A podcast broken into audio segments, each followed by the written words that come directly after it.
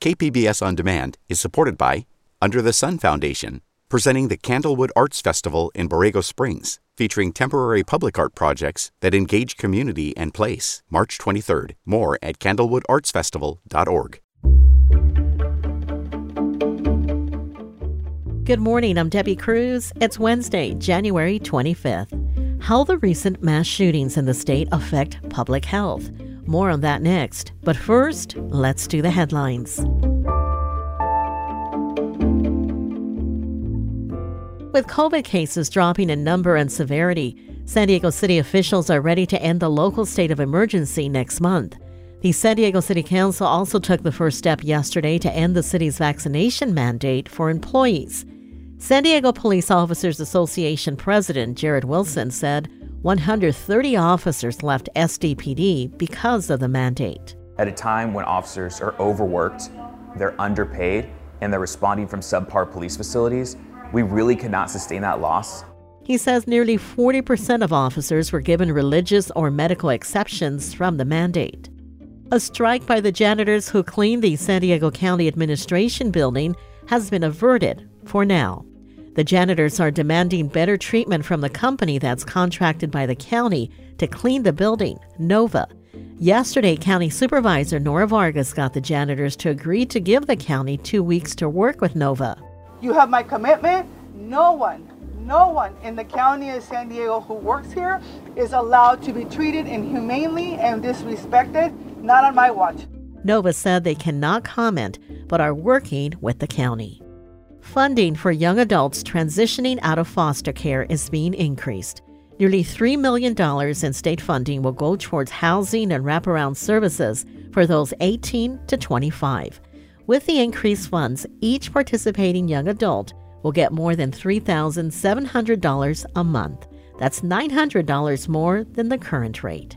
Every year, about 100 youth leave foster care in San Diego and rely on the program.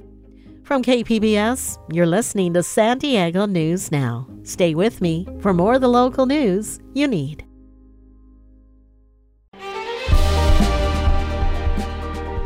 Hi, I'm Bill Hoehn. And I'm Ted Hoehn.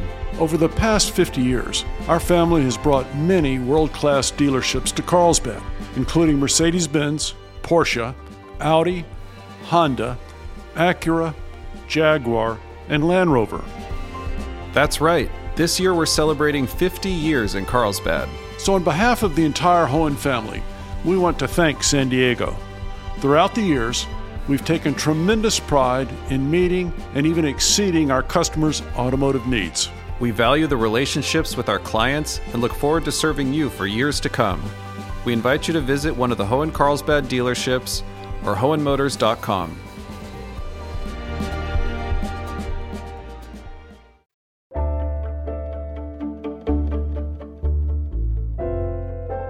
There have been three mass shootings in California since Saturday. Dr. Michael Rodriguez and Dr. Ninez Ponce are with the Fielding School of Public Health at UCLA. They join KPBS's Jade Hindman to talk about the impacts of gun violence on public health. Here's their conversation. Dr. Ponce, I'll start with you. Can you explain the framing of this issue as a public health crisis for someone who might not think of it that way? In public health, we look at root causes. And when a tragedy such as what's happened just in the course of the past three days it's it's about well why did this happen? And you keep going back like why? Like why is it because of unmet mental health need? Why because there's job loss? Why because there was no access to healthcare? Why because there was no access to counseling? So once we start doing that then we start looking at ways that public health programs and policies can address the pains that our population are feeling that get to this point of resorting to guns. And then of course, then there's all the whys of making sure that people are safe and looking at the policies on gun storage, gun access, gun safety. And to follow up on that, you know, there's no dollar amount you can put on lives lost and impacted by gun violence, but what are the costs of gun violence from an economic perspective?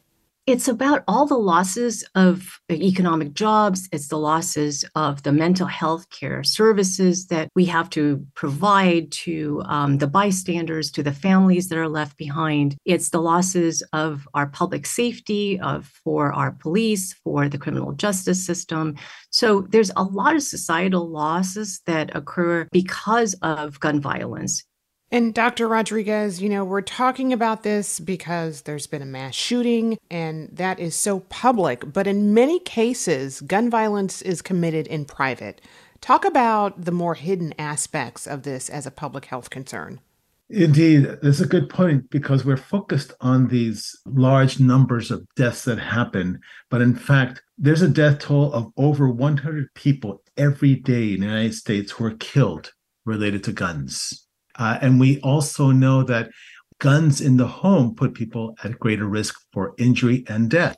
In fact, while we have many folks who feel that guns may make them safer, we know by research that it increases the risk of homicide and suicide in the home. So, in fact, guns make people more, more, more unsafe and at risk for death. And I want to ask you both so, how does framing gun violence as a public health issue change how we think about solving or at least better addressing the problem? As Dr. Ponce pointed out, the public health approach is, is particularly important because we address prevention. And the historical approach to looking at gun violence as a criminal justice issue is dealing with the issue after it has happened and and and so that's the particular advantage one of the advantages of the public health approach is that we look at what are the different factors the factors that dr ponce pointed out that contribute to the gun violence happening in the first place and then being able to address those factors prevent them from being there and as a result prevent the gun violence from happening. And i'd like to add that public health approach is about surveillance. It's about identifying risk factors for the whole population and the segments of the population. And then with this information, it's identifying programs and policies. So the data piece is really important. And the public health approach, which uh, Center for Health Policy Research has done, is to ask questions about fears of victimization, is to ask questions in population representative surveys on um, the firearms that are stored in homes and whether they're locked and kept safe you know is about um, having access to a gun within two days. And so by understanding this and understanding also on on segments of the population that may be most affected then that helps frame the policies that need to to happen. Dr ponce do you think there's such a thing as safe gun ownership? Yeah, that's a tough question there I, can say though that um, the availability really increases the risk and one in six californians this is our recent survey live with a gun at home. And then it's much higher for some other segments of the population uh, veterans adults living in rural areas young adults. So the availability is that opportunity you know for violence to happen. In terms of safety there are california um, gun owners that use a cable lock. Three and four use a cable lock or lock container. One in five use a trigger lock. Um, and but only like one in 13 use both a trigger lock and a cable lock or a locked container. So there are californians there that are um, are uh, practicing gun safety storage, but but that availability, you know, doesn't get the risk at zero. And indeed, if if if safe means no risk for death, then there is no safety with guns. There's just safer things that we can do to reduce the risk. That was Dr. Michael Rodriguez and Dr. Ninez Ponce speaking with KPBS Midday Edition host Jade Hindman. If you or someone you know may be considering suicide, you can contact the National Suicide Prevention Lifeline at 800 273 8255. Locally, the county released its first annual report on gun violence yesterday. It showed that both homicides from gun violence and the number of ghost guns seized are down. The county says the results show that its gun policies are working. KPBS's Alexander Nguyen has the details. Tuesday's report is part of a broader data driven policymaking effort in the county. The Board of Supervisors wants to know if the county's gun policies are working and where they could be improved. So far, they seem to be working, says Supervisor Nathan Fletcher.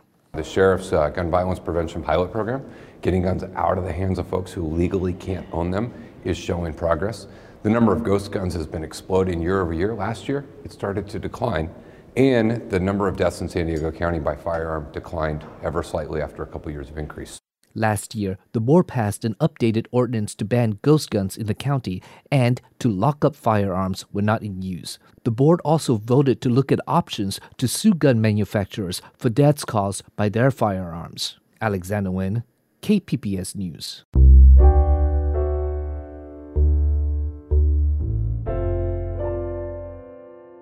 This next story is thanks to a tip from a KPBS audience member. They discovered that the state of California shared links from an anti immigrant hate group on its Department of Social Services website. KPBS reporter Gustavo Solis looked into it. The state agency's webpage is supposed to be a one stop shop for information about California's refugee programs and other resources for migrants. But until Monday, one of the links took visitors to the Center for Immigration Studies. This is an organization that the Southern Poverty Law Center has identified as an anti immigrant hate group. Caleb Kieffer is a senior research analyst with the Southern Poverty Law Center. They are one of the leading anti immigrant think tanks in the country at the moment. Kieffer says he understands how somebody could mistake CIS for a legitimate source. The organization presents itself as an impartial think tank, but he says there are real consequences to sharing this kind of information um, when we do give like groups like like CIS a platform, we kind of just further kind of mainstream this anti-immigrant, nativist, and xenophobic rhetoric. The Social Services Department removed the links as soon as KPBS asked about them, but the agency has yet to answer questions about how long the links have been there and how they got there in the first place.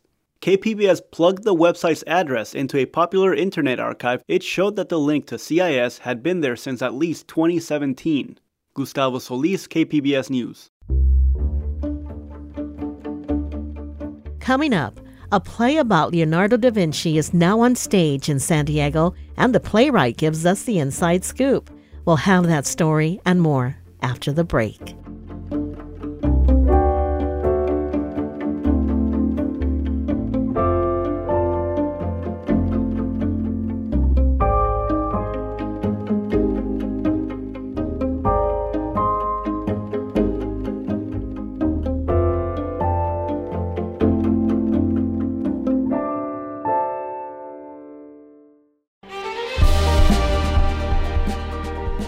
Hi, I'm Bill Hoehn. And I'm Ted Hoehn. Over the past 50 years, our family has brought many world class dealerships to Carlsbad, including Mercedes Benz, Porsche, Audi, Honda, Acura, Jaguar, and Land Rover. That's right. This year we're celebrating 50 years in Carlsbad. So, on behalf of the entire Hoehn family, we want to thank San Diego. Throughout the years, we've taken tremendous pride in meeting and even exceeding our customers' automotive needs. We value the relationships with our clients and look forward to serving you for years to come. We invite you to visit one of the Hoehn Carlsbad dealerships or hoehnmotors.com.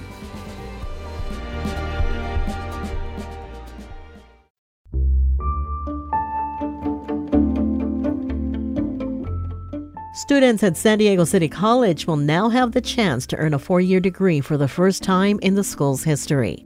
A state board has approved City College's full bachelor's degree in cyber defense and analysis. Classes are expected to begin in August next year. David Kennemer is an associate professor of computer information systems at City College. This is extremely significant for California, for social justice, for equity, for students who would, you know, never even have the opportunity to get into a traditional university. Now they do. Completion of the cyber defense degree could lead to a high paying career as a security analyst in the field, making over $100,000 a year.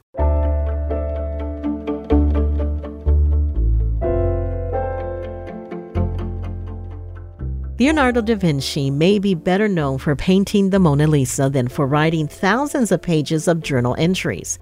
But playwright Mary Zimmerman was so intrigued by his writing that she took his words and crafted the notebooks of Leonardo da Vinci in 1993. She's now bringing the play to the Old Globe.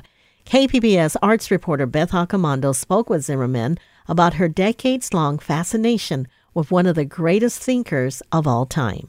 The next time you marvel at the light in the evening, or pause to think about how the world works, or just contemplate the daily miracles nature serves up, that's the Leonardo in you. He never got bored of the world. When we're children, we're full of questions, everything's amazing. And then as we get older, we just sort of give up and we lose our amazement at the world and trying to figure it out.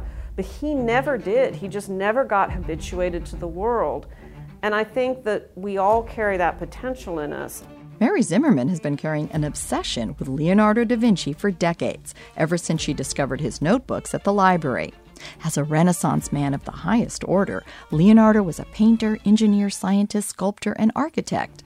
His writings also reveal that he lived in a perpetual state of curiosity and amazement, even at the most ordinary things. That his drive to understand the world the kind of metaphor of science, the, the science frame of how we look at the world, uh, like the world as machine and describing how that machine works, that was not enough. He also had to use artistic means, which, you know, you sit and stare at something for hours and hours until you can figure out how to exactly replicate it and come to know it through that. It is a necessary thing for the painter in order to be able to fashion the limbs correctly to know the anatomy of the sinews, bones, muscles, and tendons. Zimmerman wanted to know Leonardo, so she began culling through the thousands of pages of material from his notebooks. Then she crafted a play using his own words. The play evolved into the notebooks of Leonardo da Vinci, which she's now directing at the Old Globe Theater. Once, as a boy, I wandered in the hills above my home. Leonardo never intended these writings to be published. He wrote for himself, so sometimes it's notes for future projects or what to cook that night. But Zimmerman was captivated. And I felt like there was metaphoric resonance I could sort of tease out of it that felt dramatic. And then also just the range. On a given page, there'll be a math formula, a drawing of a church or an angel, a sort of to do list, some doodling. The page is crowded with so much. She also found that after some lengthy scientific description, he might enter a solitary line on the next page, like And if there is no love, what then? Little hints of the personality come through in this fragmentary and therefore all the more kind of compelling way. The play unfolds through a series of vignettes that are unrelated yet subtly build a narrative about Leonardo's life. It also reminds us why 500 years after his death, we remain fascinated and inspired by him. After a time, there arose in me two things fear and desire. Often the vignettes sort of illustrate what he's talking about, but sometimes I confess they counter illustrate or sort of show how, somewhat ironically, in his zeal to be scientific, he misses the point as when he contemplates weeping and laughing. And he says, in laughing and weeping, there is no difference except the way the eyebrows are knit together. you know, like he describes it in purely physical, painterly terms. But of course, that misses entirely the point that laughing and weeping are very different for the person who is doing them. Zimmerman's playfulness with her material is also evident in a section illustrating Leonardo's observations on weight. Weight is a power created by means of force we have a kind of duet, a pas de deux in a way, between a man and a woman, in which surprisingly the smaller of the two keeps lifting the larger of the two to make kind of demonstrations. Casting that section is really tough because you want to find a high ratio of difference between the two parties, one being much smaller than the other, so that it has a kind of impressiveness to it. Ten actors play Leonardo, with each representing a different aspect of him and all interacting with each other. But it also hints at a kind of multiplicity of the personality, which we all have. I mean, I think we all are full of contradiction, have many people living inside of us in a way. But that it, it kind of helps convey the scope of him, I think. That scope is also reflected in the production design, which sets the action in a large room filled from floor to high ceiling with drawers. And those drawers are everything to me. Like they're kind of a plausible imagination of that he might have had such things, but also it is more the compartments in his head. And each of those drawers has a little label, and all of the props, all the whole play comes from those drawers. And Zimmerman wants to make what's inside those drawers accessible to everyone so that more people might appreciate that Leonardo's genius was not so much about having a huge brain and being a brilliant thinker, but rather that he was always awake and open to what the world had to offer, even if it seemed ordinary. Beth Accomando, KPBS News.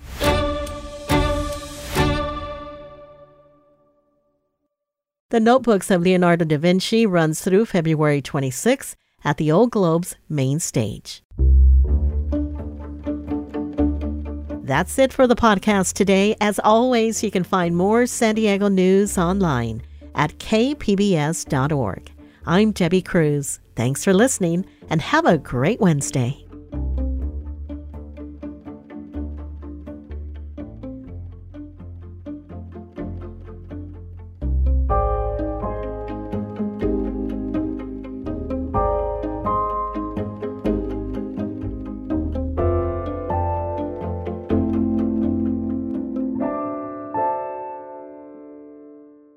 KPBS On Demand is supported by the Museum of Contemporary Art San Diego, offering visitors to the La Jolla campus special exhibitions, collection galleries, coastal vistas, seaside dining, and more. MCASD.org.